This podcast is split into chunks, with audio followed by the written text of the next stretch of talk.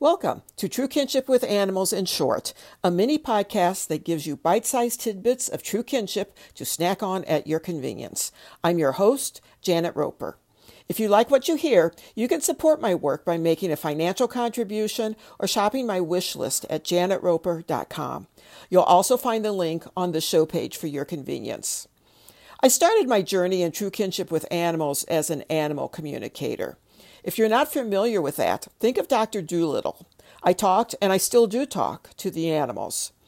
I was led into this by an eight year old dog I adopted, Teddy. He had never been properly house trained, and working with his vet and a trainer did not solve the issue. Desperate, I called an animal communicator, and much to my relief, the problem was greatly alleviated. Intrigued, I started taking classes. We students, mostly women, would sit in a circle, and the animal instructor, in this case a dog, was in the middle.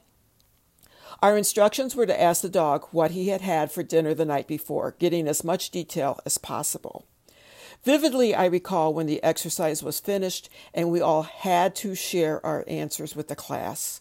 The relief I felt when someone got the same answer as I did, or at least a similar one, and the stomach churning angst I had when someone received a different answer from the one I had. I now realize the way I was taught animal communication and the way I taught it for years, decades actually, was to focus on the experience of the humans. Yes, the animal was considered, but only after the human's work was examined, considered, and critiqued. Definitely a hierarchical pattern there. I'm not saying that teaching style was deliberate. I'm not saying that at all. It is the natural result, giving the air quotes, it's just an animal premise that's so pervasive in our society. But you know what, folks? It doesn't have to be like that. Try true kinship.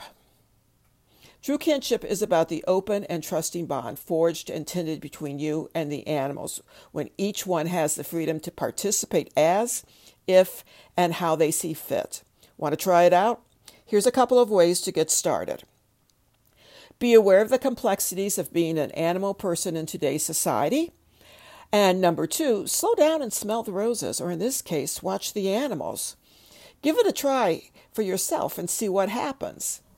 Thanks for listening to this mini podcast. I'd love to hear if you find this new format helpful. Leave a comment on the show page or contact me at janetroper.com. If you liked what you have heard, you can support this podcast by making a financial contribution, leaving a comment, giving the show a like, a follow, and or a share. Just for today, remember, we all do better when all creatures do better. Until next week, take good care.